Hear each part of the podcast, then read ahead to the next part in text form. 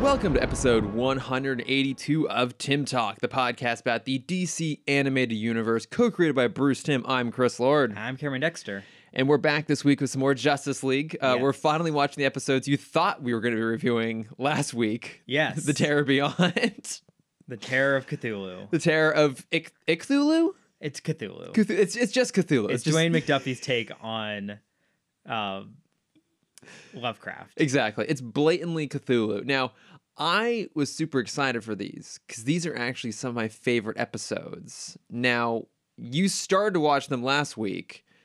You finished them this week. What did you think of them? The opening is great. Okay. And then for me it kind once once they revealed Cthulhu, hmm which was a very weird reveal as the the cliffhanger, Okay. uh kind of lost me at that point. Really? Yeah.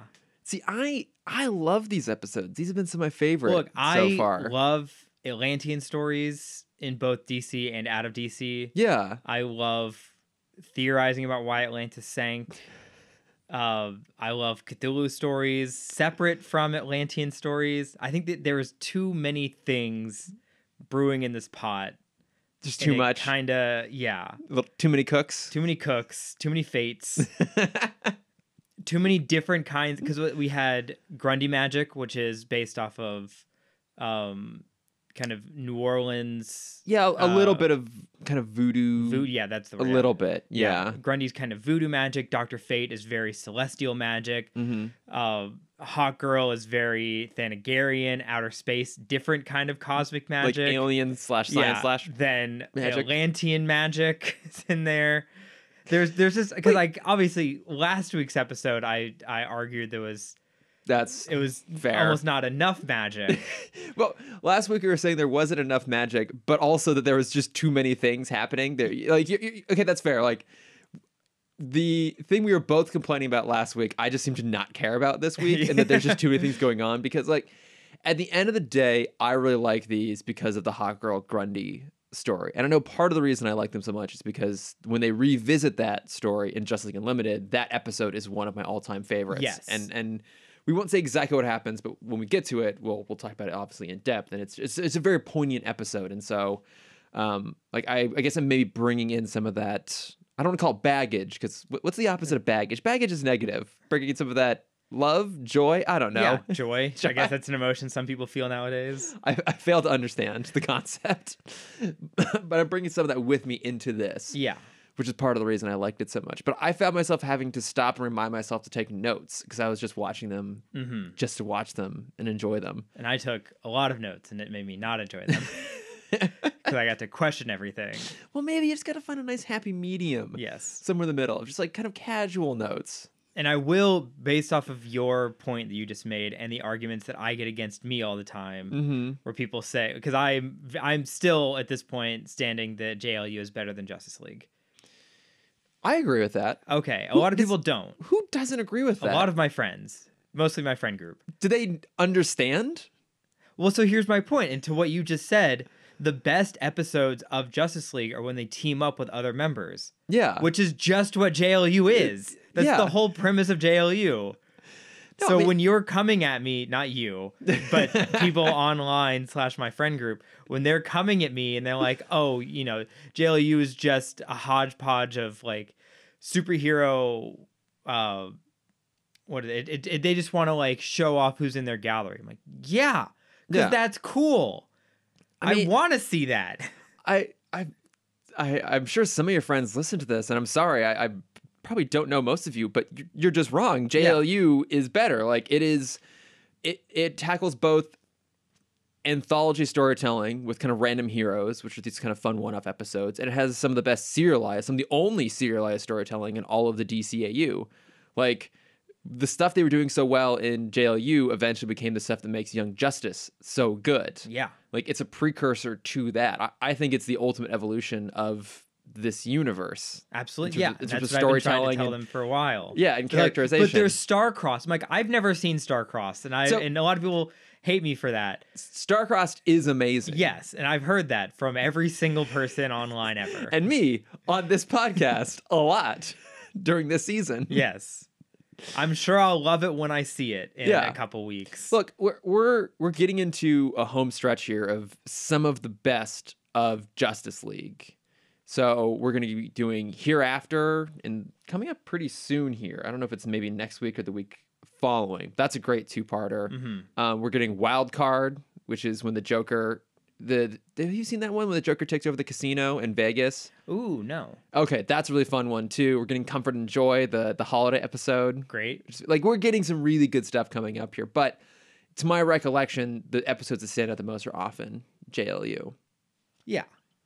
Cuz it's it's they wrap up all of the stuff they're setting up here. I mean, it's the same Yeah. it's the same points we made during Superman of like we know some of this is a drag and I'm not saying any of these are drags. Yeah. But, like- well, last, Last week, week was- last week was a but drag. like yeah, like the thing we kept thinking about and mentioning during Superman was like they're setting everything up. We meet Doctor. F- we met Doctor Fate four years ago. Yeah. we met you know Kyle Rayner four years ago, and I started to learn about the Green Lanterns back then. Aquaman was set up back then. Yeah. no, this is technically a different Aquaman.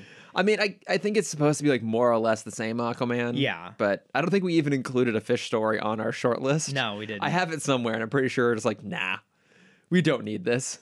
uh, it's like yeah, they're they're so good at setting up the nuggets that they're going to Yeah. kind of complete later. Exactly. And and and I think even the better way of looking at it, it's not that they're setting up the nuggets they're going to complete later, but that the later shows are really good about picking up threads that never were Mhm. fully completed to a satisfying conclusion and finding a way to give them a satisfying conclusion. yeah, Um, I, I'd say, with the exception maybe being Batman, who unfortunately they just weren't able to tell Batman stories at that point because of the the Bat embargo that was happening at the time. Oh, I didn't know that. Yeah. I just thought it's because once Kevin Conroy sang, there's like we did it. We- It's We- we- peaked. I yeah, mean, they we've did peak done- at that point. They Yeah. definitely did. But no, it was because of the Nolan trilogy. Well, it wasn't a Mm. trilogy yet at that point, but Batman Begins came out. And then right after that, they basically said, okay, we're going to very strictly limit what Batman stories can be told in other mediums, basically on, in cartoons, to Yeah. hold on to things for like what would become the Nolan trilogy, which is why, for example, in The Batman, which is the cartoon that came out like around the same time, just like sort of cross promote,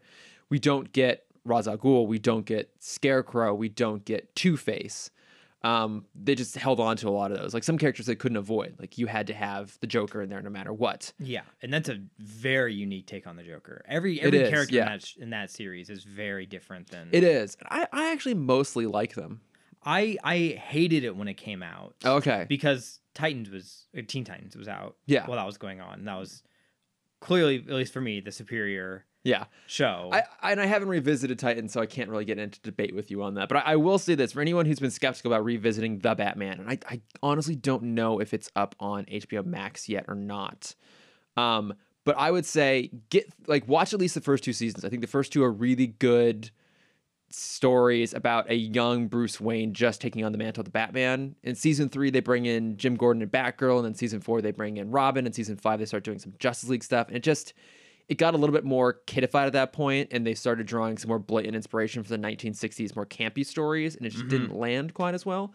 Um, but those first two, I, I still hold up as being really, really good and um, different, but really great character designs as well. I don't see the Batman. Okay, well, well, it doesn't matter. We're not here to talk about the Batman, are we? Or even No. Teen Titans, Cameron. I'm so sorry. We are I mean, ultimately we will always talk about Teen Titans. this will always be a secret backdoor pilot for Titan Titans Talk. talk podcast entropy. We inevitably start talking about Teen Titans, uh, but no, we're here to talk about the Terror Beyond. Yes. Do you want to give us a quick rundown of what happened in these episodes? Yeah, exactly. So let me go through kind of a, a a quick thing. So let's let's before I get into like the full on synopsis, let's at least talk about the rather surprising cold open because it sees the army chasing down Grundy for no real reason, I think, other than he's just a villain and they're Yeah. trying to capture him.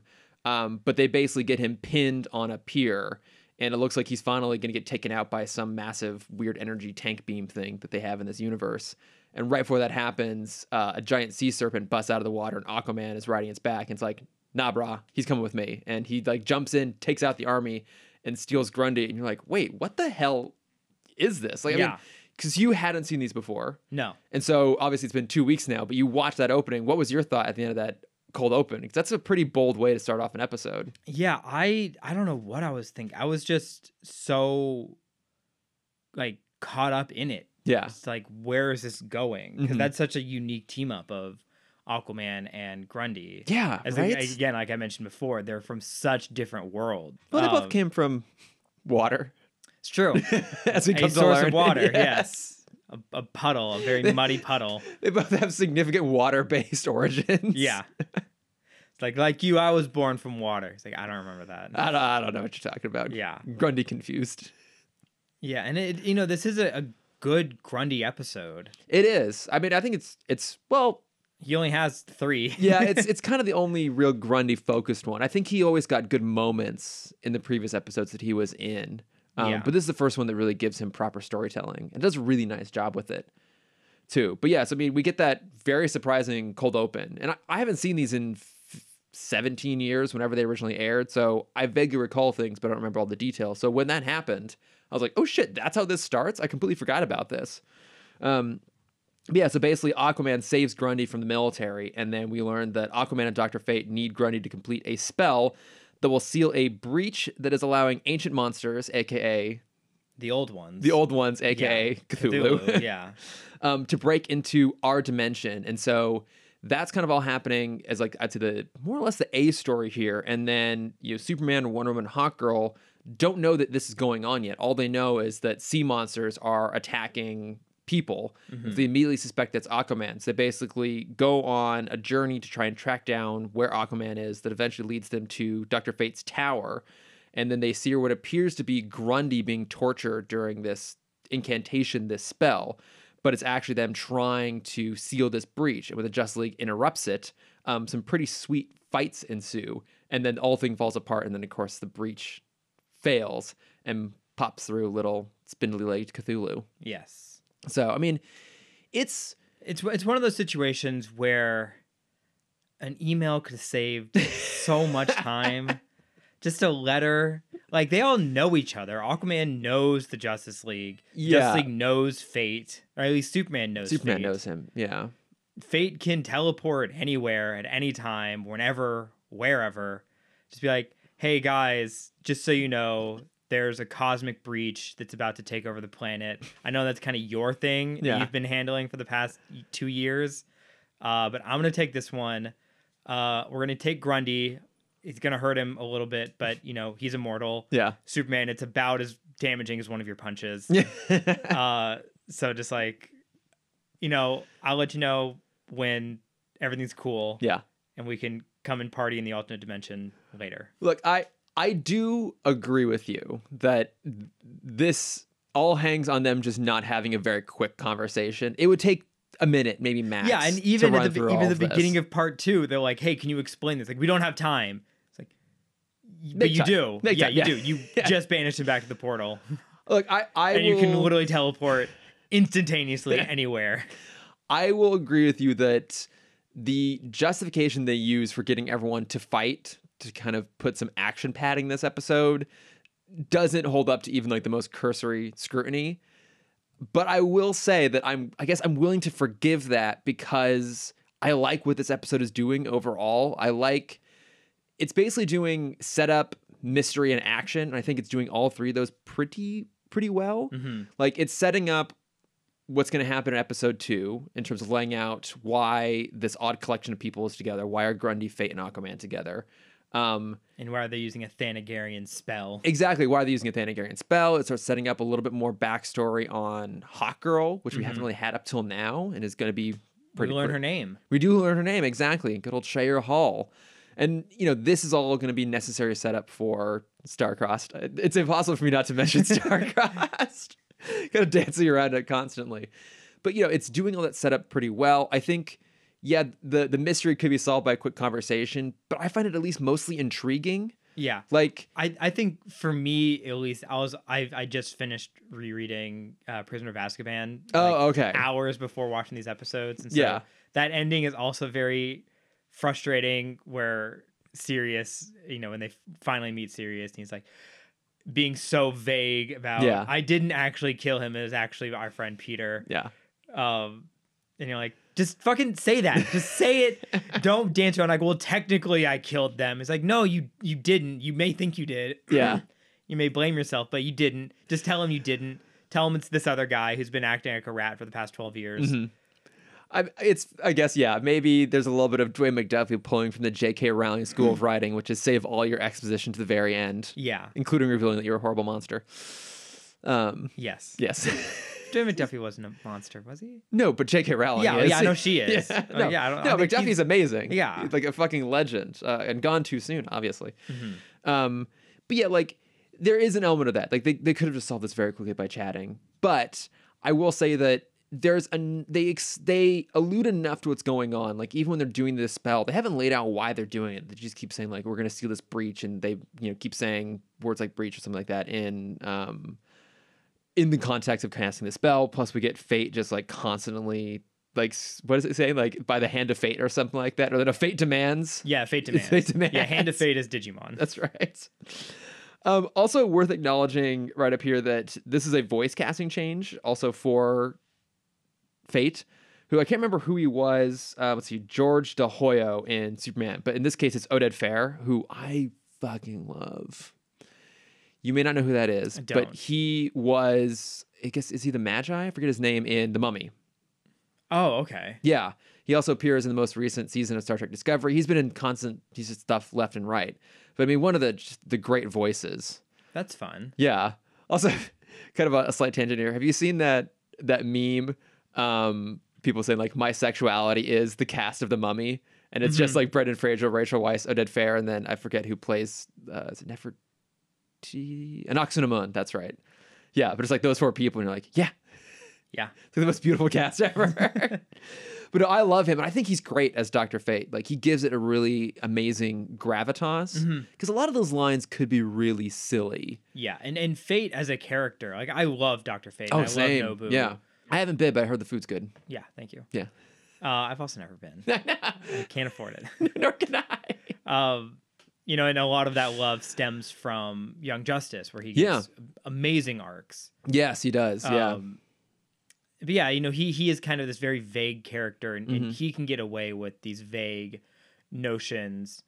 Um, but like, if someone say anything, like I'm so tired, and you know, like it is the frustrating part of like I understand why because you have uh, Aquaman who is a king and he has Yeah. to explain himself to no one Mhm. except Mira, yeah, um, and then you have Fate who has to explain himself to no one yeah. ever.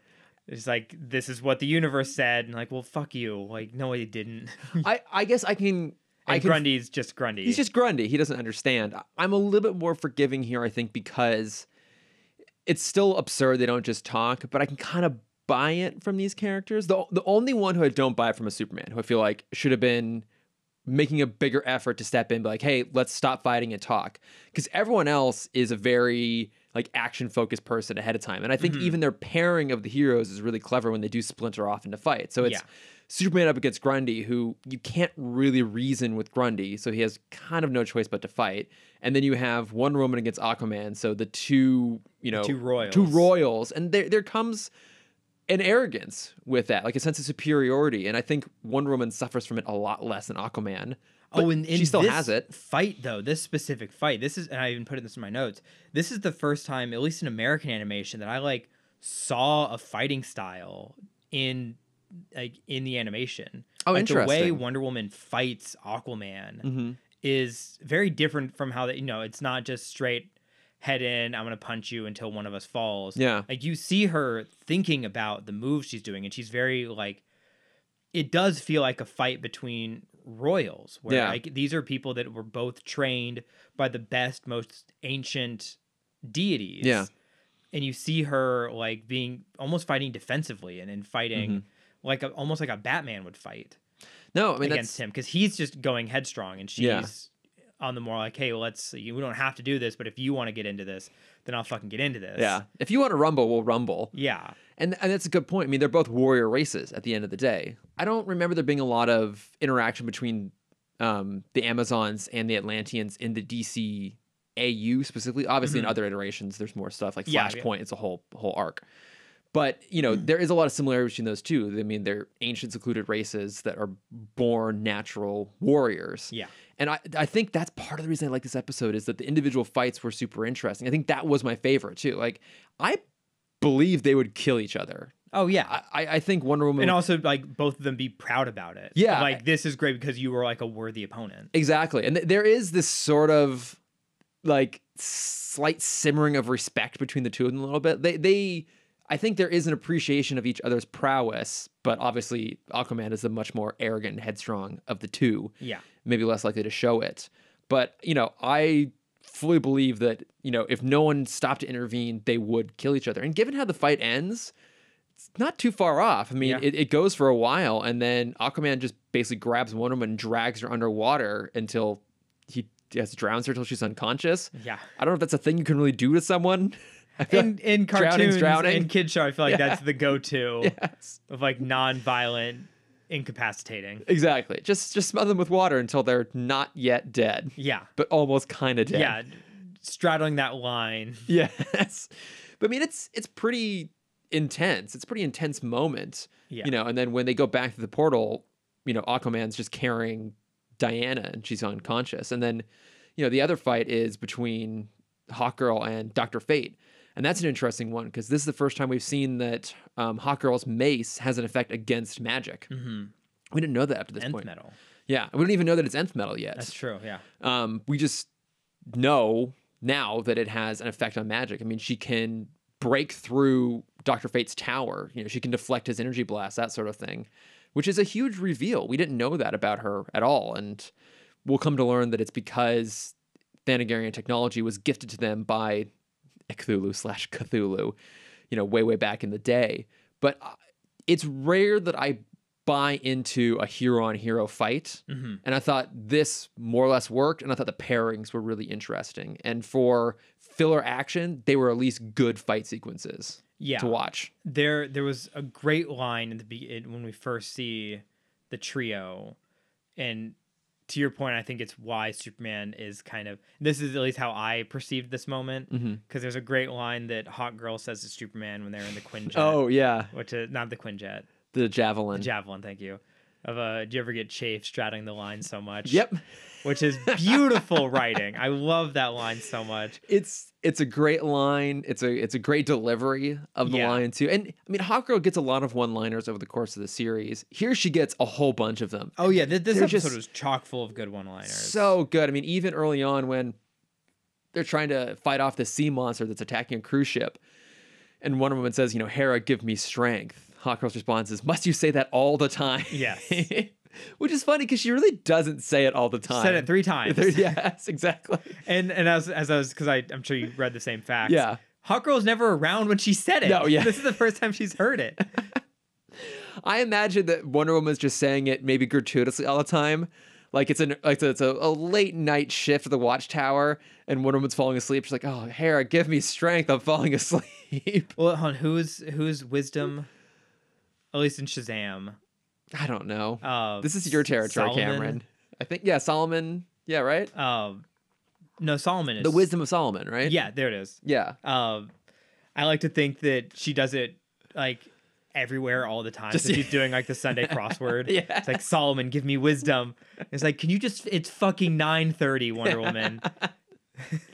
Just let it go, please let it go. Yeah. Hawk girl just Hephaestus, give me patience. Like, fuck off. Hawk girl just standing there like weighing her mace, like ah, I could do it. I could do it. I could do it. Batman would understand. He'd have my back.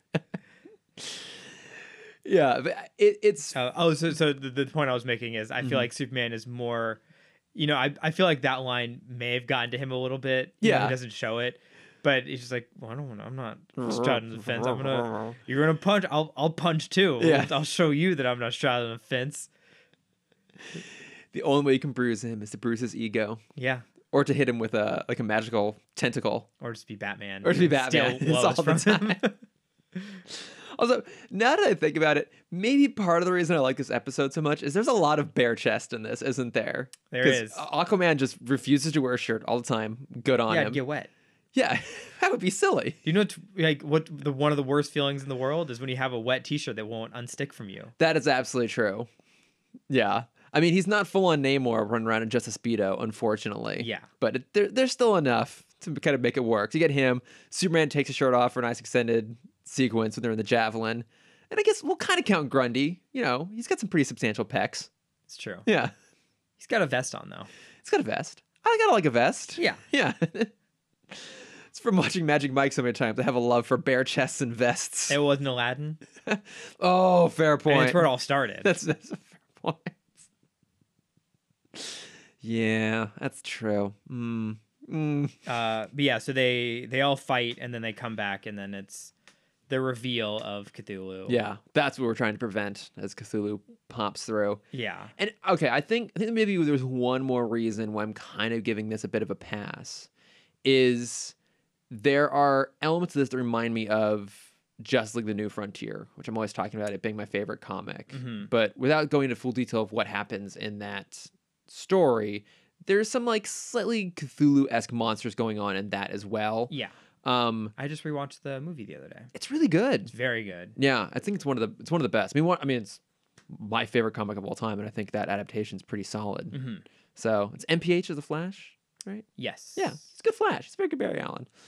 Um, but yeah, like I think there's some pieces in here that kind of remind me of that comic, which is also why I'm like giving it a slight pass. yeah a little bit. still a lot going on Hey, look, it is. It's there's a there's a lot that happens in this episode, but I don't know. I, I totally understand your point, but for me, it never felt gratuitous um, or feel like filler, which a lot of these episodes do, especially if they're just packing in like an extended action sequence to pad out. i mean this First this part. was an eight minute action sequence But I, for me, it didn't drag on though. At no point I was like, "Can you just yeah i wrap mean yeah this because up?" it was three separate se- it, it, it wasn't as bad as like superman fighting wonder woman a couple weeks ago exactly. which yeah lasted half the episode Yeah, and and that was another one of those moments too. I'm like, it just it felt contrived to put them together. And yeah, I guess this is probably no less contrived, but I was a little just more on board with it, I think because the action's good and I can kind of buy it a little bit which more. i also like coming from the animation industry and the animation side of this i find it so fascinating that you pad time with action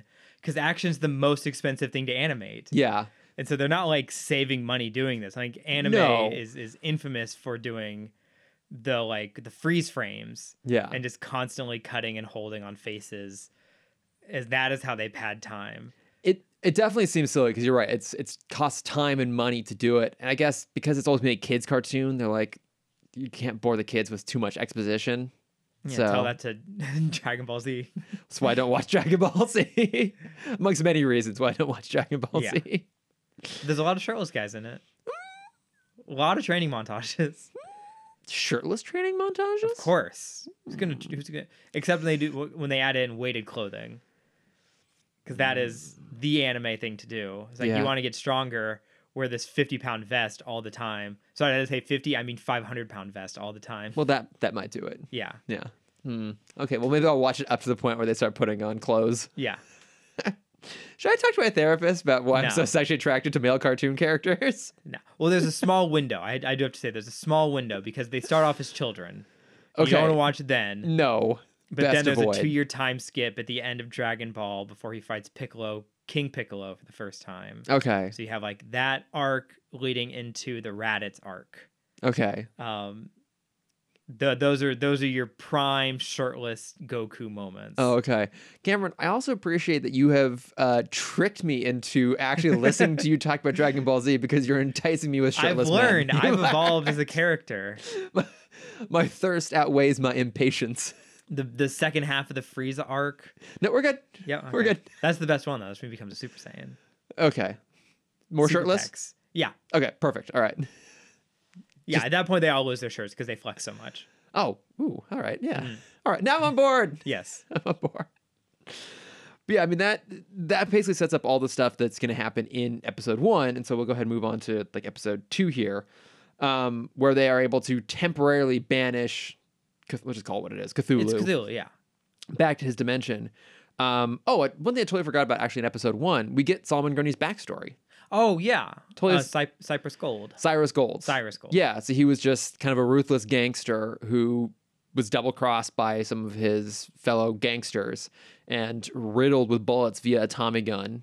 In a, in a really, I thought that sequence was actually done pretty well in terms of like the sepia tone, in terms of actually having the the blatant violence happen off screen. But that's a great thing about animation and kid stuff. If it's a shadow we're seeing instead of an actual body, getting like spasming as it's Doesn't getting hit, count. hit by countless bullets.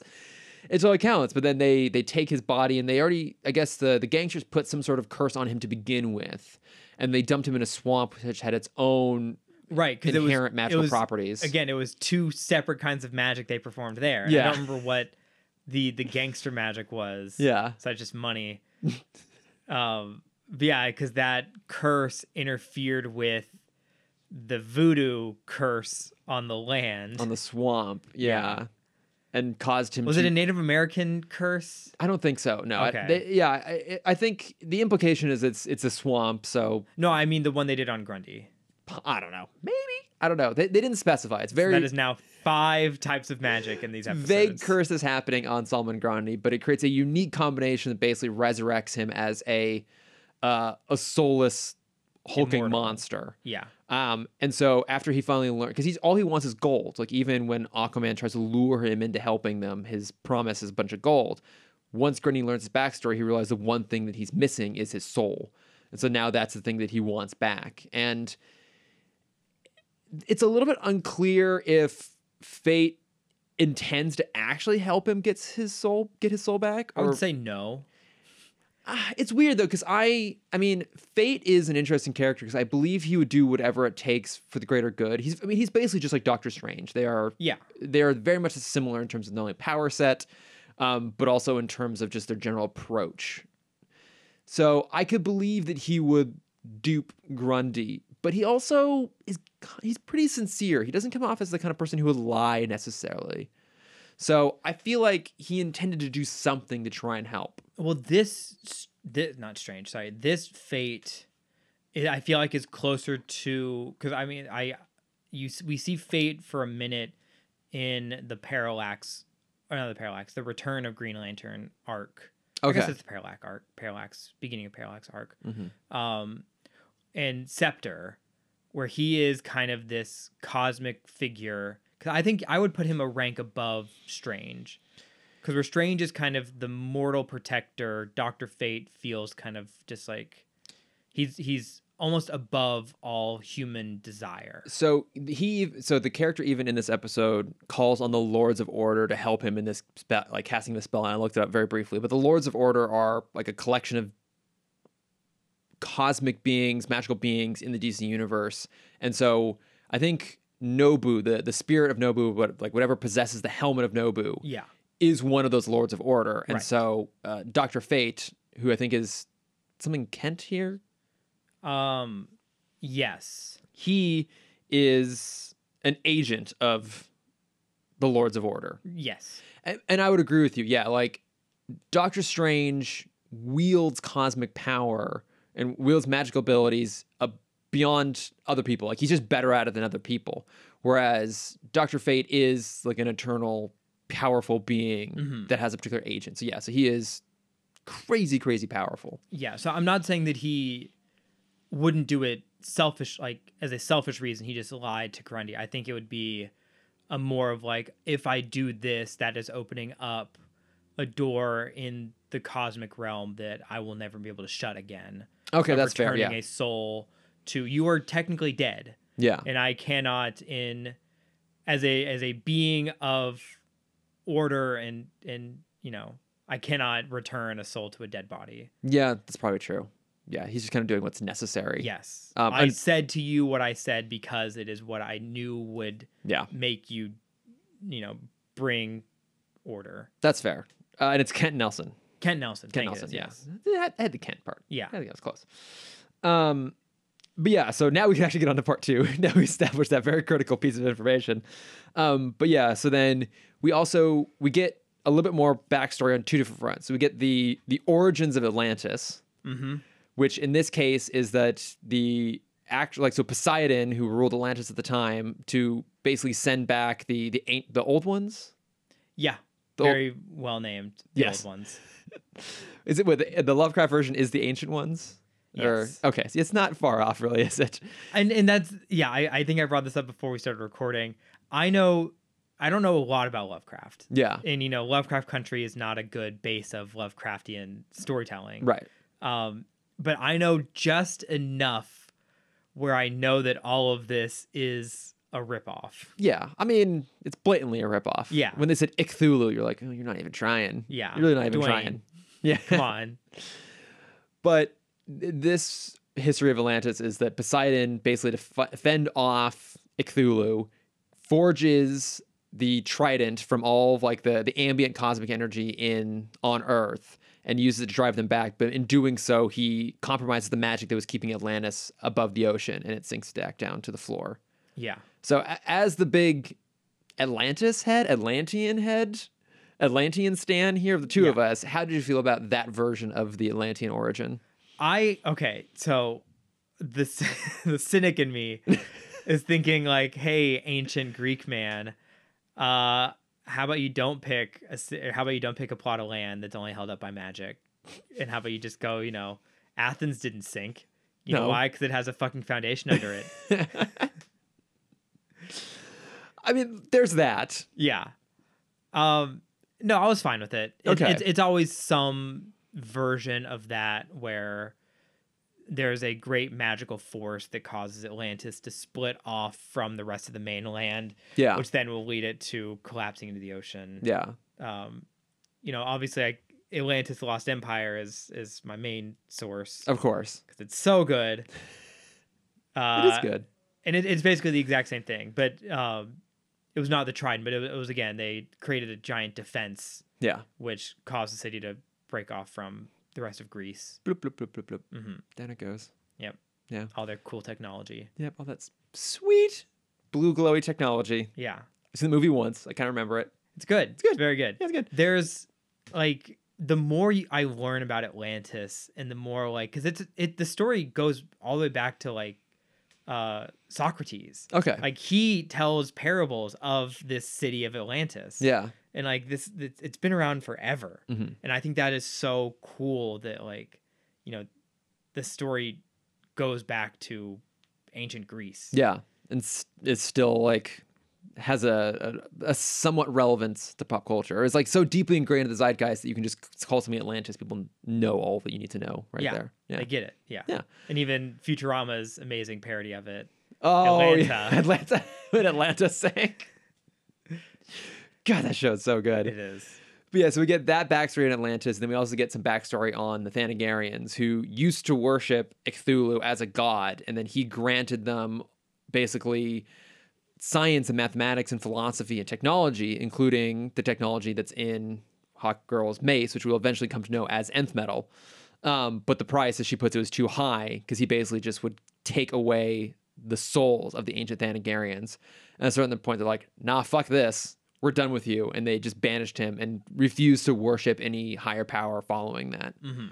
which is also like kind of an interesting way of um, like setting up a semi scientific, semi magical alien race. yeah and also goes great into paralleling her frustration with wonder woman Yeah. because when she hears Wonder Woman make these oaths, she's calling forth from a greater power, which Yeah. is so against the Antigarian code. Yeah. And I I think that's one of the things I liked about this episode is that it's about Hawkgirl's lack of faith. Mhm. And as someone I'm I'm basically more or less an atheist. Like I just I don't really have a sense of faith. Like there are times when I have a hard time understanding people who do have faith. Like and I can respect it, but I don't I don't get it. And there is almost like a, a bit of a jealousy that comes to that sometimes. Like it would be nice to be able to have faith in someone or something beyond just, you know, the taking things at face value. Yeah, And Well, it's hard to do. And I, I can appreciate that storytelling here. I I agree absolutely, and and I think the the big difference is n- understanding our version of faith versus the comic version of faith. Not not even not you know not not on the on the surface level, but like I think Young Justice does a great version of this Mhm. where Wally refuses to believe magic exists. Oh, that yeah. everything has a scientific explanation. Yeah. Where in this universe, we do see this idea of God or this idea of a deity always kind of reverts back to just another creature trying to harness power. I mean, Yeah. Darkseid is a god to his people. Mhm. Uh, Cthulhu is a god who who can grant this power, but in you know, he is still a person. Yeah, he's a being. He's a sentient, living, breathing, killable being. Yeah. Uh, but it does kind of make faith such a more interesting question there because, like, in a sense, you do know there is something bigger, Yeah. sometimes better, sometimes badder out there. And so to say you don't believe in anything, because what's the uh oh, what what is it from where Superman makes the no Captain America makes the line Oh, there's only one God, ma'am, and I'm pretty sure doesn't dress like that. yeah Yeah. it's a It's like- great line. yeah and i i love that idea in in, in marvel Yeah. and in, in dc because i feel like you know superman could say something like that Yeah. um but yeah when you have literally fought gods Yeah. there's a whole place called new genesis, which is just new It's- gods It's the new gods. Yeah. And, well, and, and even to your point with with Hawkgirl and the rest of the Thanagarians, they know that these sort of beings exist. It's Yeah. not like it's a hypothetical thing of like, it's oh, not like someone was scamming them yeah, exactly. It's like, oh, was this all just like made up to try and explain like things that could not be explained without developed science like way back thousands of years ago and now people still hold on to it? yeah sort of thing like no these existed and so it's her her lack of faith is interesting because there is something to believe in but she refuses to because she and the rest of her people have been scorned yeah by it and so that judgment that she then casts even unintentionally on other people who have it she kind of judges wonder woman for having it and she doesn't fully understand grundy's faith that you know he will be reunited with his soul after he dies again Mhm. and I, I think knowing that it was building up towards that that moment. I mean, obviously the rest of the episode is them just basically like trying to stop the rest of the demons or the the beings from going through the portal into Atlantis, and then uh, a splinter group going off and trying to defeat Icthulu. And ultimately, it's Grundy who like cracks through the skull of Icthulu and basically just goes around and scrambles the inside of his brains. yeah Um, and ultimately, it kills him again. It's a really heartbreaking moment, actually, when he dies again, and and Hawkgirl is trying to there and comfort him, and has to support and encourage Grundy's faith, even though she doesn't have it herself. Mm-hmm. Um, yeah, I mean, I, I found myself getting emotional when I watched that. okay i didn't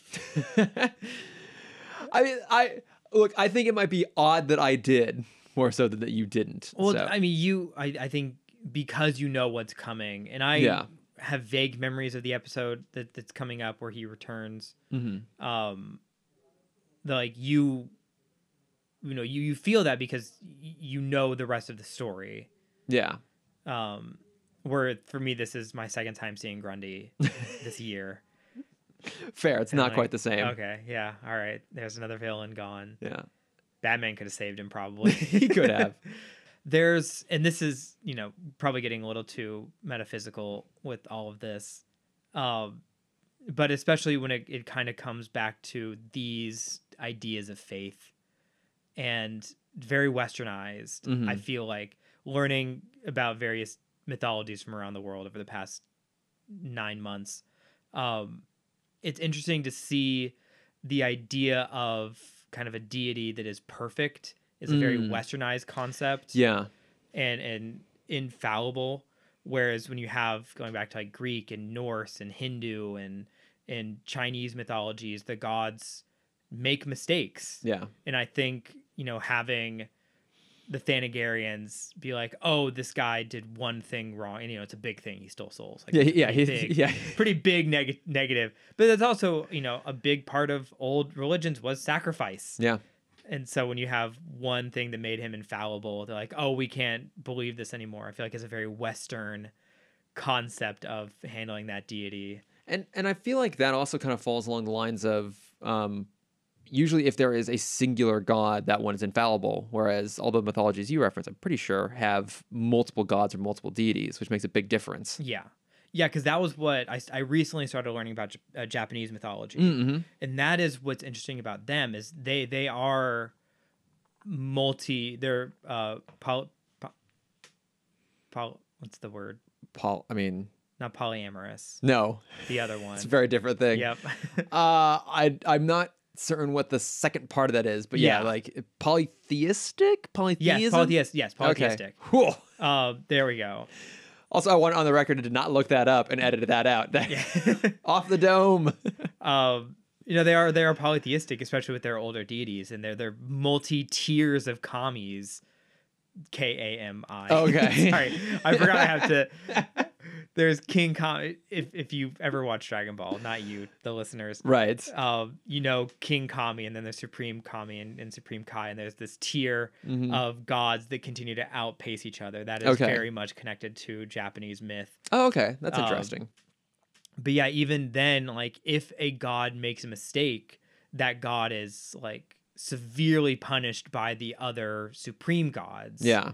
And so even like the lower tier deities, like the earth commies, um, they like the origin of earth is this weird, stupid story. I think it's kind of stupid, where it's like two a male and female deity came to this water planet, and the only way they could get married was they walked the entire length of the globe and then met on the other side for the wedding. But then the it's also very bad thinking about it now, the woman talked to the man first, which made the whole ceremony null and void. and Oh So they my had to God. do it again Of under the course. punishment of the higher up commies. Yeah. Uh, I mean, that's not too far different from just Adam and Eve yeah. at the end of the day. exactly. It's, it's always a woman's fault. Uh, Fucking hell. but yeah, so even having these multi tier, there is always a, a tier above them that is more kind of infallible. Oh, okay. They Um, become increasingly infallible as you you go up. Right. Whereas Yeah. Greek, it's Zeus is the top. He's the one that fucks the most. Oh yeah, Zeus gets away with a lot. yeah. a lot. there was a great video that I saw earlier this week. There was a, a guy or a, a guy coming home, and it- it's a, a joke on the the Mary and Joseph story. Yeah. it's like Joseph, I'm so sorry. I was in, I was collecting eggs, and suddenly one of the chickens started to have sex with me, and and now I'm pregnant. I don't know what to do. And the guy goes, Zeus. Zeus. it is always Zeus. it's always Zeus. Fucking Zeus. Yeah, like it I I- I felt like this episode kind of tackled some of these ideas about different types of faith and different types of theology in a way that felt n- neither ham-fisted nor overly simplified to some degree. Like it's more it's not necessarily about what people believe in, but whether they believe in it or not. Yeah, Um, and I think they did a nice job letting that dynamic unfold. And I think it was a smart choice on their part also to focus on Hawk Girl. One, because we just don't get a lot of Hawk Girl stories in this up to this point. Um, but two, she's more complicated, I think, than the other ones. I also love that it- this gave an opportunity to form a friendship between Hawk Girl and Grundy. Like and that, that- anyone really. and anyone, like yeah, I everyone mean, kind of yeah, hates on Hot Girl at this point. you know, she has her her uh, blooming romance with uh with GL. But other than that, like she doesn't necessarily have friends and acquaintances something like that. And so just that that it is a s- sweet relationship of like, you know, Grundy and Bird Nose. I love that he calls her Bird Nose. Mhm. It's really really cute and of course that's going to come back again in JLU, but I bought in uh, because I bought into that friendship and because I was along for the emotional journey of the friendship, it allowed me to just be on board with the whole thing and I was able to forgive it for its more absurd blatant plagiarism. Yeah.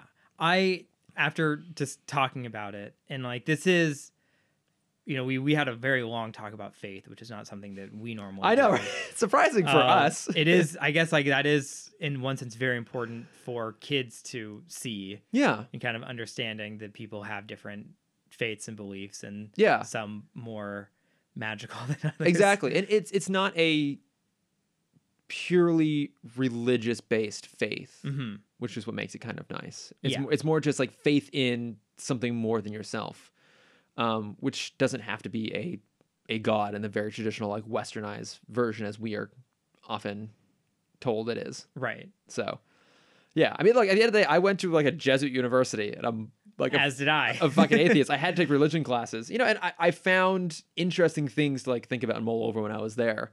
Um, actually, the theology of marriage was one of my favorite classes, oh. which is weird from someone who is both an atheist and not necessarily inclined to get married. Yeah. so, And mine was interreligious studies. see, that would be interesting. It was very fun. yeah, We just watched South Park a lot. that's fantastic, as you should. Um, but you know, I mean, the, so there's this beautiful moment where Grundy sacrifices himself, which it was ultimately the end game there, right? Like he was going to be sacrificed for the spell, and this time he chooses to fac- sacrifice himself. Yeah.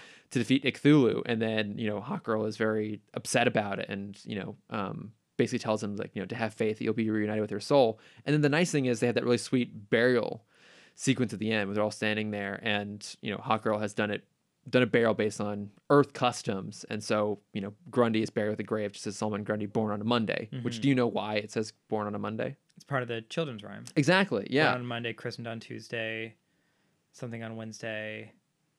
I don't remember the rhyme anymore. So do you want the full version? It just Uh, has more words. It's not that much longer. Oh yeah. Yeah, Yeah. because it was the I, I just remember from Injustice that was the combo was you would get him to say his rhyme, Oh, okay. and he was my favorite character to play. Okay, I mean 'Cause he Solomon, was so fucking broken in that game. he's great. But yeah, so it's Solomon Grundy, born on a Monday, christened on a stark and stormy Tuesday, married on a gray and grisly Wednesday, took ill on a mild and mellow Thursday, grew worse on a bright and breezy Friday, died on a gray and glorious Saturday, buried on a baking, blistering Sunday. That was the end of Solomon Grundy. Doesn't rhyme as well. I think if I had said Monday, Tuesday, Wednesday, Grundy, it may have worked better. I over enunciated, as I'm wont to do. Yes. But I, I, I really like that final little Mhm. little tag there, which is really nice.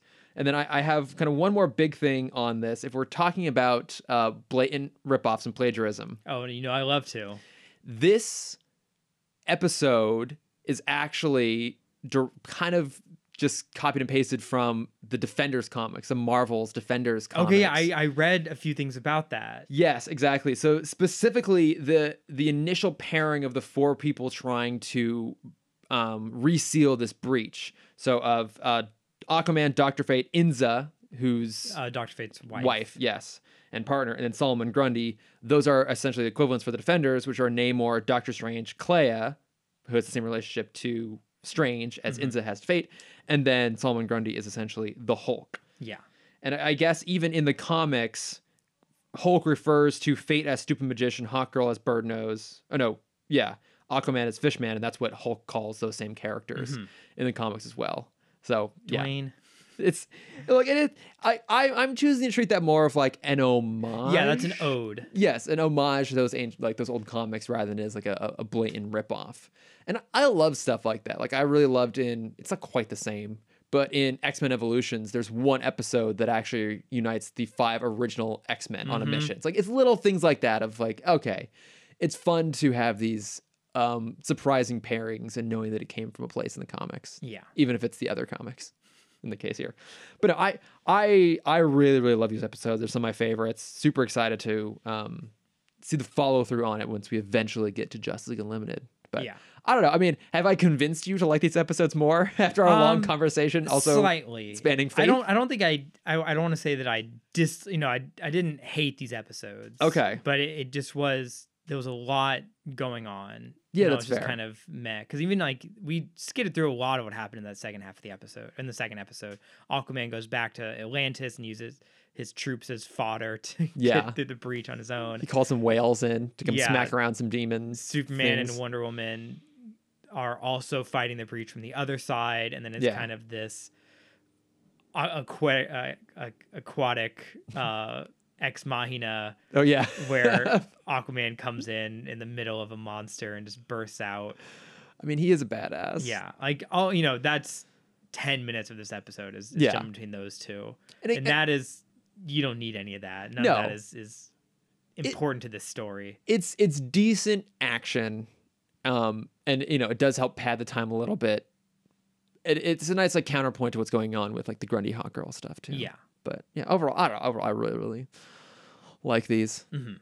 and uh, the nice thing is, is i know i'll win when it comes to the shortlist conversation 'Cause we have to we include have it. to include it Yeah, I'll br- I'll pull up my argument when we get there. oh really oh Yeah, Okay. Well, to be determined down the line here.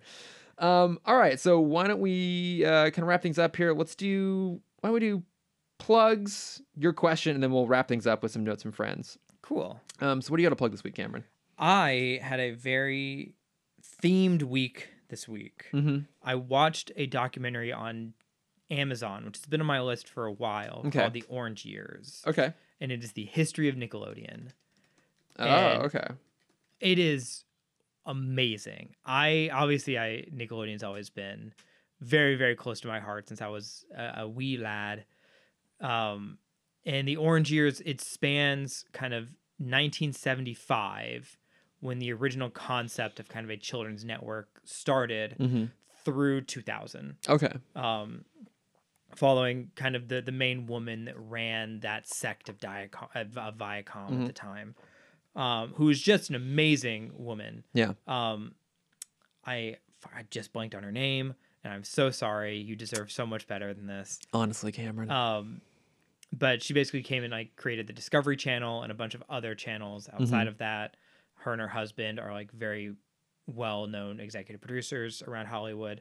Uh, but like the the first line of the documentary is this channel was made by women, Mhm. and they talk Oh. about like at every stage there was always a very powerful woman in this in the studio making Oh. Nickelodeon happen. Had no idea. Um, but yeah, it is fascinating. Going back to I'll do a, a very quick because I this part I found so fascinating because I didn't know anything about this Mhm. at the start. Have you ever heard of Cube? Q U B E.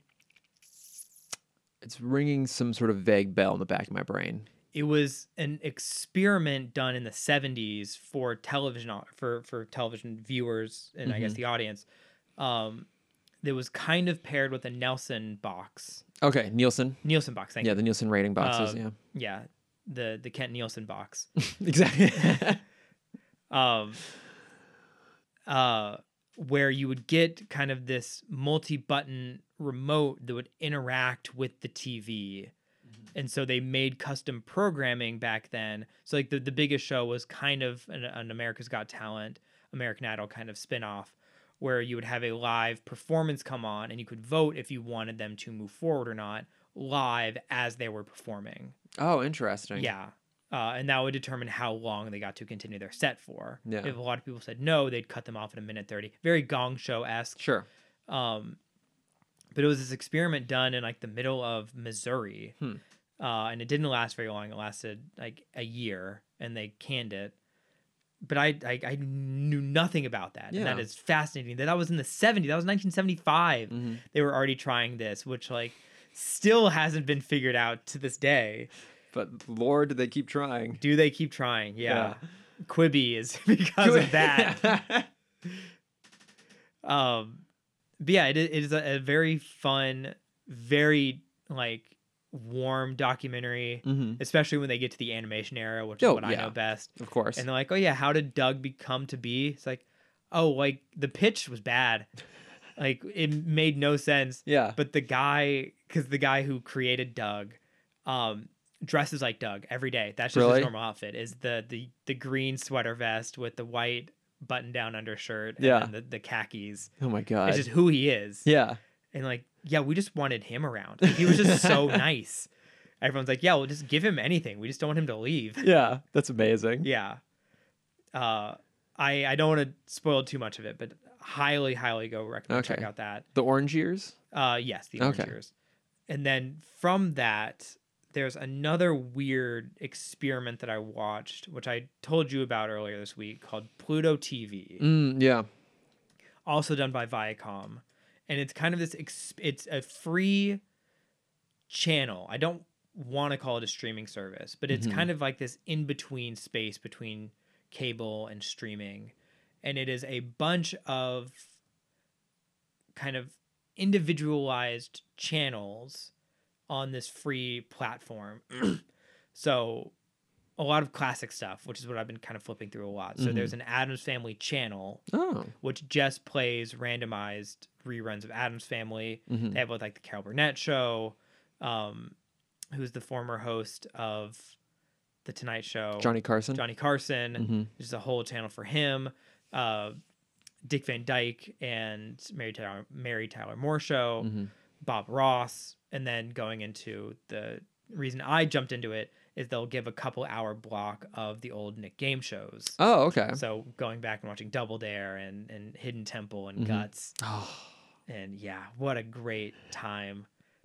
One so last thing I'll, I'll say about the documentary because I just loved this moment. They talk about they're interviewing the kids from all that Mhm. because they filmed that in Orlando in Universal Studios. That's that right. was yeah. the actual studio, yeah. and they basically said like they'd break for lunch and it was a contest between the kids to see who could escape their handler and just hide in the park for the longest. And so they had most of them just like wouldn't eat lunch. The second they broke, they'd run and get on the rides. Yeah. And just like who could escape set the longest was the game they would play daily. And as a kid, that sounds amazing. As Yeah. a now adult, I'm like, fuck, that would be so problematic on so many levels. I would feel bad for the PAs who are responsible to try and track these kids down. Exactly. Because these are like well-known kids, it's like obviously the rest of the cat, or the rest of the crew, Universal probably knew them, yeah. and you've definitely had some that were on their side. 'cause Yeah. you know, no one, you know, fuck the man. and like that just that world sounds like a dream world. Yeah. Yeah.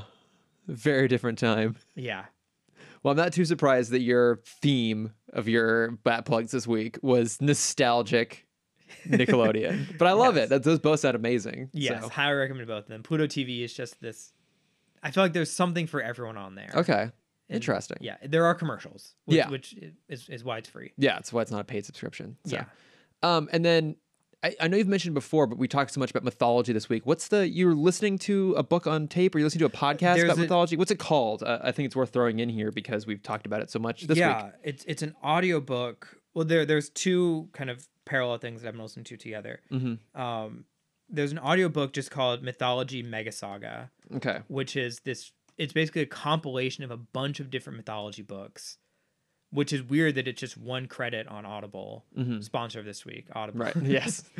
um because it's kind of eight different books and you can even tell because it's a different narrator for each section Oh, interesting. Okay. but it goes over greek mythology norse mythology japanese hindu um mesopotamian Mhm. egyptian chinese uh, it, it's amazing. It- Okay. they go over the main gods and then kind of give summaries of the big stories of Mhm. those mythologies. Yeah.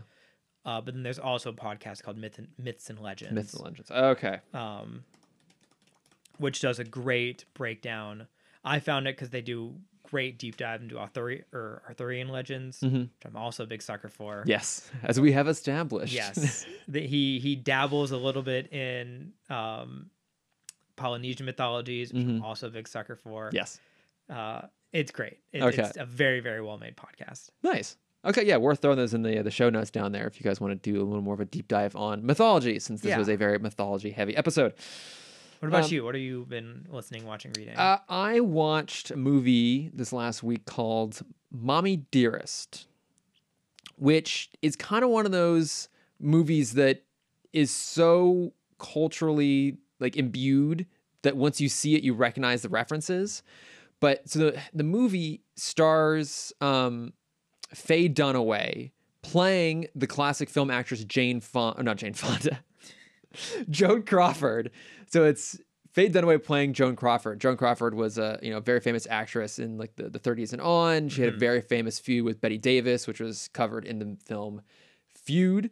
Um, and then their like on like off screen difficulties then like seeped into their on screen personas in another film called uh, Whatever Happened to Baby Jane. If you want to go see like an actual Joan Crawford movie, but so this is essentially a biopic, and what it it's a weird movie and it was kind of pitched to me as like super high camp Mhm. which it basically is so we're always talking about good bad movies and bad good movies you know like a, a good bad movie being one that is um like just really terribly made but it's fun to watch Ninety because percent of John Claude Van Damme's. Exactly, John Claude Van Damme. Yeah, uh, I mean, I think our classic example is Batman Forever, and especially Batman and Robin. A good bad Yes. movie, like a fun watch, even though it's not necessarily well made.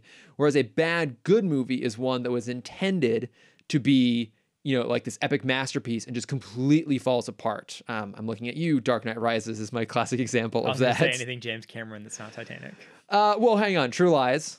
Whoa, wait, hey, whoa, whoa, Sorry, Cameron, I, Oh, Cameron, yeah, I'll, I'll go back. It's just Avatar. back the flying fuck up here. Terminator, Yep. Terminator Two, Yep. True Lies. Never seen it. Titanic. True uh, True Lies, my personal favorite of his because it's kind of a James Bond spoof, Okay. sort of, but it's also very sincere. I don't know. I'm it's weird. sorry. It's just Avatar for everyone that's not me. Exactly. Yeah, but I mean, you you there are lots of examples in recent history of you know what I often refer to as Oscar Bation sort of films, Mhm. um, a lovely portmanteau of Oscar bait and masturbation, for obvious reasons. This is somehow both a good bad movie and a bad good movie. Like Oh, it was interesting. intended to be like an Oscar contender. It was made with absolute seriousness, but it is also horribly directed and like terribly edited. And the thing is, is it starts out at 11 and never lets up. Good. Like it, it, it is Hell yeah.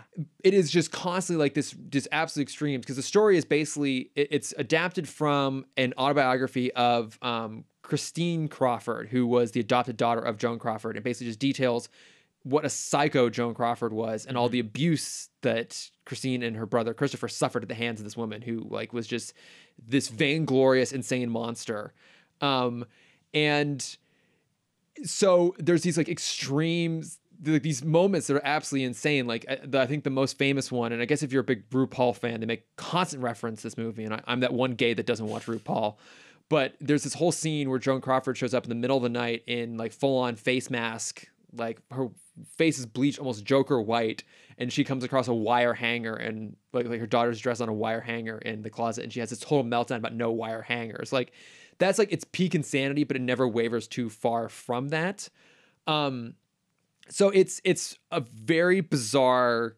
piece and it has this sort of like pop culture resonance because it's just so over the top Mhm. like i i did enjoy it a lot it it doesn't uh, i will say this ahead of time it's not really quite a spoiler but it doesn't necessarily have a super satisfying ending to it because it's a true story like you, you don't get that like real punch of um like comeuppance that you kind of want given how terrible joan crawford is the way she's portrayed Yeah. but it's it's totally weird and if you like have heard of it I, I it's worth watching it's worth watching it's it's intense it's also and it's hard to do right now obviously because we're in a, a pseudo sort of quarantine locked in situation but it's also best enjoyed with a group who you can all kind of laugh at w- with the film Yeah.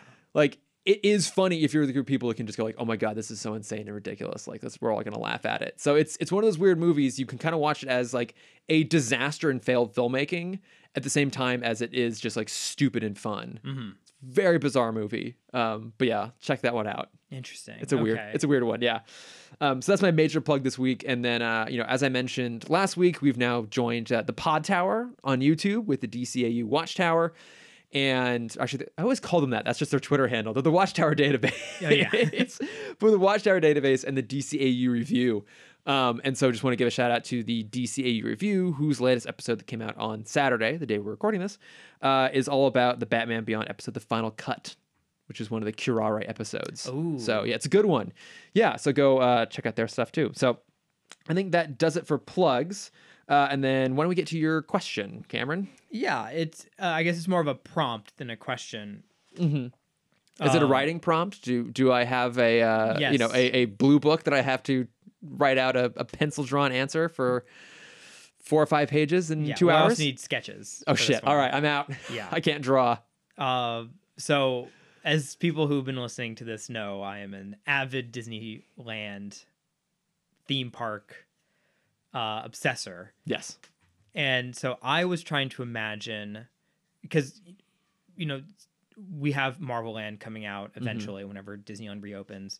Um, but DC properties are usually teamed up with Six Flags Yeah. and they do decent theming, decent you know good rides, but Mhm. the theming is never really there to match the Disney quality. Yeah. So my prompt slash question was, what would a DC theme park, and you know, there's a difference between theme park and amusement parks. Would a Yes. DC theme park look like? Uh, and I asked you help pitch a land and Mm-hmm. a ride. Yes. What would one section of this theme park look like? Mhm. Yeah. So uh, I thought about this a little bit, and obviously I immediately gravitated towards Gotham Yeah. because it's the most popular one. It's the most Yeah, it likely makes the thing. most sense. Yeah, it makes the most sense. You could do a lot with that. Batman has the best Rogues Gallery. So I was trying to think of rides that would center around Batman's Rogues Gallery, and Hmm. th- there are many more to come up with, but the two that sprang to mind immediately that I latched onto. Uh, one would be a duck paddle boat ride inside the Iceberg Lounge. Yep. So, which I think would just have like, it'd be cool to see like the theming of it. You can imagine it would look similar to the way it does in the new Batman Adventures of like this big old fashioned lounge around the outside. And in the middle is like a big little gloom with maybe a big iceberg in the middle. And everyone's out on little ducky paddle boats. Um, Okay. Fuck, you could do it Pirates of the Caribbean style. That's and exactly what I was also have a thinking. restaurant, like That an is actual the, That was restaurant. the exact thought I had. Yeah. Yeah. definitely just remake Blue Bayou. yeah, exactly. But it's the Iceberg Lounge. I think it'd be really fun. Everyone's dressed up in tuxedos, and you know you can make a whole thing out of it. So that was one, and the other one I had was a uh, Killer Croc chase through the sewers ride. You just really want sewers to be a big component. I Of do, this, don't you? really do. But so I, I forget, Cameron, have you played the Arkham games? have. So you you played Arkham Asylum then, the first one. Yes. So you remember the big croc sequence Mm-hmm. is you're trying to like track down the bits of the plant spores in the sewers and you have to like very carefully walk across the wooden planks and not disrupt croc or else he'll come and chase you. Mm-hmm. So the idea was basically make that into a kind of roller coaster style ride. So you're like strapped into like a proper roller coaster type car, but you start out like you know, in a- say Space Mountain for example. There's like that part where you're kind of slowly ramping up to get to the top before you go and it goes all crazy. You're doing that, but you're moving slowly, and the s- the story reason behind it is that you're creeping through the sewers trying to avoid or escape from Croc yeah. right and so and then there's moments where like you know you go over a spot and you can see the water bubbling or you see like a shadow going through like on a side tunnel like you're kind of trying to navigate around him and then at a certain point he spots you and then the ride actually kicks into full speed so now you're on a roller coaster kind of going through sewer tunnels trying to escape him and you can build in lulls in the speed of like you think you've escaped him and you slow down again for a little bit and then he reappears and you speed up again so it's like a way to take the, the roller coaster mechanics, which occasionally require you to slow down, but build it around a narrative of you trying to escape from Croc and then interweave it with high speed sections. Yeah, that's great. I love that. I know I really want to go on this ride after I came up with it. I'm like, damn, this sounds amazing. I, I feel that pain a lot. yeah. Uh, but yeah, those are the two that I came up with. What did No, you I have? love that. Yeah. I was trying to break out of the the general mole because like obviously Gotham is the go to, Metropolis would be the go to, Right. And so I was trying to think of like what would be a Atlantis. Is yours in Atlantis? It's Atlantis. no, I was trying to think of like what would be a comparison to Tomorrowland that's not Metropolis, okay. and I would love a new Genesis. Oh, Land. okay. Yeah. I don't know what you could do there exactly because Mhm. the only ride I thought of was for Gotham. Of course. Um, but I think having a new Genesis themed area, because especially after seeing like Pandora Mm-hmm. done so well, you can do these huge scale futuristic sci-fi cities Yeah. done to impeccable detail. Mm-hmm. Um, and then also doing a lot of looking into Super Mario World that just opened in Japan, which just looks gorgeous. Yeah. Um, you know, I think there's something very unique they can do there. I don't, I, like I said, I don't know enough to think of a ride at the moment. But something like, like the jetpacks that everyone has, Mm-hmm. um, riding on. there's there's the ride in Pandora where you're riding on the back of uh, of an Ikon or a Banshee. Uh, yes, I did have to do that, um, which is like one of the best rides I've ever been on. Yeah. Um, but I'm just imagining that, but instead of riding the Banshee, you're riding uh, on the back of Orion, just gu- guiding you around the city. Which I'm sure he would love. Yeah. Um, but again, I don't know what the ride for this would be, but I was thinking uh, you could either make it part of the ride and make it kind of like the Hogwarts ride Mhm. at either of the Universal parks, or just have this be the queue. But I want to physically walk around the Bat Cave. Oh, that would in be some cool. Capacity. Yeah. So obviously, one of the rides is going to be in the Batmobile. Yeah. Uh, that you know, kind of your test track, kind of your Mhm. cars ride, where Yeah. it's slow then fast, then slow then fast. Um, but yeah, I like your ideas a lot better, having them based around the villains. Yeah. I, I should have put a lot more thought into this, and I'll definitely put more thought into this after we record. Um, but But uh, yeah, yeah. I like that. I mean, that makes sense. Yeah, you could do a, a test track style Batmobile, like a Batmobile pursuit thing across the city. hmm But yeah, the, the, the line to get into it, you go through the Batcave, which would be pretty cool. yeah, and then also thinking about like uh, Disneyland Paris, where they just have so many walkthrough things, which I think Mhm. is so fascinating and is such a foreign idea to Americans, just walk places. Yeah. Um, How dare we? I know, but one of the things I love is underneath their castle there is the dragon's lair, and you can actually Mm. walk through and see a sleeping dragon. So you're supposed to be quiet to not wake it. That's pretty cool. Yeah, just loving that idea of like you can, like Wayne Manor is one of the buildings you can walk through, and if you Yeah. find the secret, there's like a almost like uh pirate's lair on Tom Sawyer's Island. There'd Mm. be like these secret passages that lead you to different parts of the Bat Cave downstairs. That would be cool. Yeah. hmm You go into the Batwing hangar, the Batboat dock, Yeah, that'd be so much the fun. armory. Yeah. Mhm. Wherever Nightwing works out. Yeah, Yeah. can use sock foo. exactly. Sock food in the laundry room of Wayne Manor. yep. Yeah, I'm here for it. Yeah. If you haven't looked at uh, Super Nintendo Land, it is the mo like you look at concept art and you look at real photos and like this can't be Mhm. real. There's no way this exists in reality. Yeah. It's so beautiful. No, it's gonna be exciting once it opens up. Yeah. You're gonna have to go back to Japan. Yeah, I'm ready. I don't think there was that was much of a push to get you to do that, though, was it? Um, Uh, but I, I would love to hear people's suggestions on this. I think this is a Yes. really interesting topic. Um, yeah, so if you have suggestions for things you want to see in a uh, a Disney level themed DC park, whether it's like a walkthrough exhibit or just the the the theming of it, the Yeah, Design for, to, or to the give rides? like a, a basic template for what Disney rides are. There's the high speed rides, which is kind of what we pitched. mhm. There's the dark rides, which are the more storytelling. Pirates of the Caribbean, Haunted Mansion. yeah um there's the interactive things and the the vr rides kind of like your um Toy Story or um no star tours oh Star Tours, yeah, yeah, yeah. um and then the the the ride in in pandora um but yeah those are kind of the main 3 Mhm. thinking about restaurant theming Oh, Iceberg yeah, Lounge is a Iceberg huge Lounge, one yeah. yep uh something with poison ivy i think it'd be very fun there yeah, her botanical gardens, Mhm. something in there. Yeah, no, I mean, it, it's it's a it's an untapped concept, really. Yeah. and, uh, I'd be, I would love to hear people's thoughts. Um, yeah, so I think for that the best place is to send it to uh, let's be probably Instagram, uh, Yes. Tim Talk Pod. Instagram's probably best because that way Cameron might see it too. um, but also Twitter is a great place too because I keep it on the Twitter. yeah And along If you those don't want me to lines, see it. yeah, if you don't want Cameron to see it, send it on Twitter. I'll look at it. Um, along those lines, uh, we have a few notes. We'll get through real quick as we Ooh. wrap things up here. Um, so uh, Jake, aka the Overvoid on Twitter, who's always lovely and sends in messages, uh, wrote in to talk about uh, Earth 50 because we were talking about that with the Justice Lords. okay And he pointed out, he basically said, look up um, Earth 50 Wonder Woman and Batman. It's really messed up. And I forgot that I'd actually read the comics that dive into all this stuff. So Earth 50 was in, concluded in the ongoing Batman Beyond series. And I've read all of it like up to a Okay. certain point.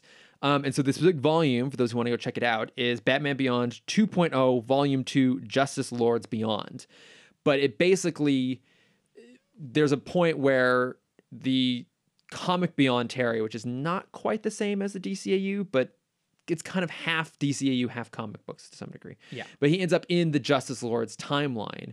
And uh, I won't go into exact specifics of what happens. I think that they're worth reading. They're pretty good. But um, the story of what happens to Wonder Woman in the the DCAU beyond the show, and then also her Justice Lord's counterpart is really, really like dark and twisted and Okay. messed up, um, and even more twisted than what we saw in the show, which makes sense. It's a comic book versus the uh, the cartoon. Um, but yeah, go check that out. So thanks, Jake, for writing in and remind me that was a thing because it's it's really really fucking weird. Um, and then I also want to give a, a shout out to Justin Edens on Twitter, who's at uh, SuperKid801, who just like every week, you know, always like likes and retweets pretty much everything we post and is always lovely and just chiming in on comments on Twitter and Instagram. And, you know, I just want to give him a g- general shout out for always just being uh, such an awesome guy and so Yeah, thanks, supportive. man. and he's he's super supportive of all the other stuff too the Watchtower Database Boys, DCA Review, Susan Eisenberg, a lot of the cast when they post stuff. He, he's always jumping in and being a, just a, a totally awesome guy. So thank Yeah. you. we really appreciate that Yeah. And then the last thing here, I actually have uh, a question for you, Cameron. yes, uh, a double question corner this week. Um, so we got a message from our friend on YouTube, Solomon Sultani, who has written in a few times and written us questions before. Um, and so he said uh, he started off with saying, "You know, Cameron doubting his Green Lantern knowledge, like GL doubting his powers in this episode, was great. he was laughing at that." Um, but he said, seriously though, I have a question for Cameron. Uh, I don't know a whole lot about Green Lantern Corps compared to the rest of the DC universe. Is there any book or comic book or guide that one should read to better familiarize themselves with the Green Lantern lore? So, is there a, a comic you would recommend or a starting point you'd recommend? Oh man, that's tough because I started in the middle, Mm-hmm. but I think that is the best when Jeff John first comes in Okay. with Rebirth and Mm. Okay. then kind of hits his peak at Blackest Night. Mm-hmm. I started at Blackest Night. So worth noting, this is Green Lantern Rebirth from like the Yes, sorry. early 2000s. Yeah, 2001 or 2003. Right, not the universe spanning Rebirth titles that came out four or five years ago. Right. Okay. Yes. Sorry. Yes, that is a ve- very know. good It gets messy. difference we need to make. Yes. Yes, GL Rebirth. Okay. Is kind of when they reset Hal Jordan's character. Okay. Uh, that was yeah, like we said, 2001 or 2003. Mm-hmm. Um, if you want to learn about just him, that's probably the best place to jump in, and he has great story arcs. Mhm. Um, there's Tales of the Core, which started shortly after, which follows my Guy Gardner stuff Mhm. and all of the other lanterns, which is very fun. Yeah. It's very broken storytelling. So Okay. you'll follow like one character for a couple pages and you won't see them again for like five issues. Oh, So interesting. that's okay. better for just like if you're binging comics, Yeah. so you can keep them all in order. Mhm. Um, but for me, honestly, like Blackest Night is Okay. is where I jumped in in the middle, and you get an idea of all the lantern because I love it because there's so many cores at that Right. point. You learn about the whole spectrum, um, and it especially if you enjoy JLU Mhm. when it gets to the point where like all of Earth's heroes get rings, and you have like Mira as a Red Lantern, Mhm. and Flash as a Blue Lantern, and Scarecrow and Lex, and like heroes and villains Yeah. get to be part of this universe. Like that is like peak G- Green Lantern for me. So would because I know that's there's some pretty dense, complicated stuff in there. and I'm pretty sure you've made reference to like having to do like constant research while reading that when you read it when Yeah. you were younger. So yeah, so Final Crisis, which I think is the densest of Oh. the multiverse stories. because Uh, we talked about this earlier this year because I read all that stuff. Yeah. And I was like, it was dense beyond my comprehension. I consider myself pretty knowledgeable Yeah, about and DC so- comics. Final Crisis kills so many people, and Blackest Night is the story that comes out of that, Okay. where the Black Lantern ha- is is powered from death. Mm-hmm. and there was basically so much death that happened in Final Crisis that he became overwhelmingly powerful in an instant Mm-hmm. and used that to take over the universe. And everyone that died basically becomes a zombie lantern. Great. Yes. Is there anything you would recommend reading prior to Blackest Night? Like, it, would Rebirth help getting into Blackest Night, or are you just gonna have to go into Blackest Night knowing you're gonna have to do some background research? I I mean that that's just kind of how I did it. Okay. Um and it's not ideal. I mean now you have a lot more opportunity for backlogs. When I Mhm. read it I was I was reading the paperbacks. Yeah. Uh, and so it was all just being on Wikipedia with every page. Yeah, I mean, I did that earlier this year when I got through the whole Grant Morrison run on on Batman. Um, lots of time spent, hours spent just trying to figure out the right reading order. Mhm. Um, Uh, but also like the two animated films are great, Emerald Knights and First Flight. yeah. I just, funny enough, I just started rewatching the animated series. Oh, okay. Yeah. Um, after watching Clone Wars, now hmm I realize it's just a ripoff of Clone Wars. Oh, yeah. I'm sure it is. yeah, it's, yeah. it's them going. I guess it's closer to Rebels okay. because it's them trying to find like Green Lanterns out in this void space to help them fight the Red Lanterns. Oh, okay. All right. Um, Yeah. That that kind of makes sense. Yeah, Um. Yeah. I I mean, and it's it's okay. I mean, my favorite character is Saint Walker in all of the Green Lantern universe outside of Kyle Rayner, mhm. um, and he pops up a couple times in that series. Okay. I, I feel like those are good places, yeah, to get um because that's the thing, these shows are often a good starting point to get the the basics in place. Mhm. I'd say in terms of comics, um, I think I read Green Lantern Secret Origins with Jeff Johns, which is basically a retelling of Hal Jordan's origin Yeah. a few years ago. I think it's relatively self-contained. I know they did an Earth One Green Lantern, which I haven't read, but a lot of the Earth One stuff is pretty good. I really Oh, love- Sinestro War. That that's a big one. okay, that's a big that's one. kind too. of the first splinter into Yeah. the other colors. but I also feel like that's another one too that's like it helps if you have some background knowledge, maybe a little bit going in. I've, I mean, it, it's just kind of Sinestro Okay. knowledge, which you get from First Flight. okay. Because I was gonna say other places to look for like more simplified Green Lantern stories. I think I haven't read the Earth one. That might be worth checking out.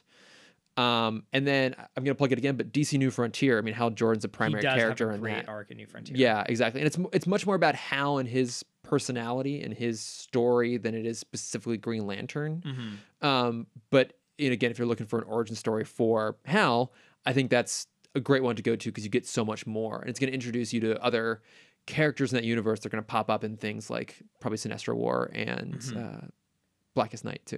Mm-hmm. Yeah. So Or if you just want a completely side story post Blackest Night and Brightest Day, there's an arc called New Guardians, which follows Okay. Jess Kyle, okay, um, where the premise is out of the blue one day, he suddenly gets a ring from every core, and it causes this huge fight between all the all the kind of head of the lanterns okay, of like why is this guy being chosen and you get to see him wield every color yeah. and it's like oh fuck Kyle So- is the coolest I, I do love that all of your suggestions are some of the most like dense, complicated Green Lantern stories. So I, I'd say maybe to answer the specific question, well it depends on like what aspect of Green Lantern you want to follow because a lot of them do follow Hal but I I love the stories that go beyond just Right. him and I think the question may have been like maybe a good starting point. So Oh, I, I the- think maybe the- your yeah. original answer of like rebirth, yeah might- Rebirth is the best place to rebirth start, might be a yeah. good place to start. If you're liking that, then yeah, I think Blackest Night, Sinestro War, whatever you just said.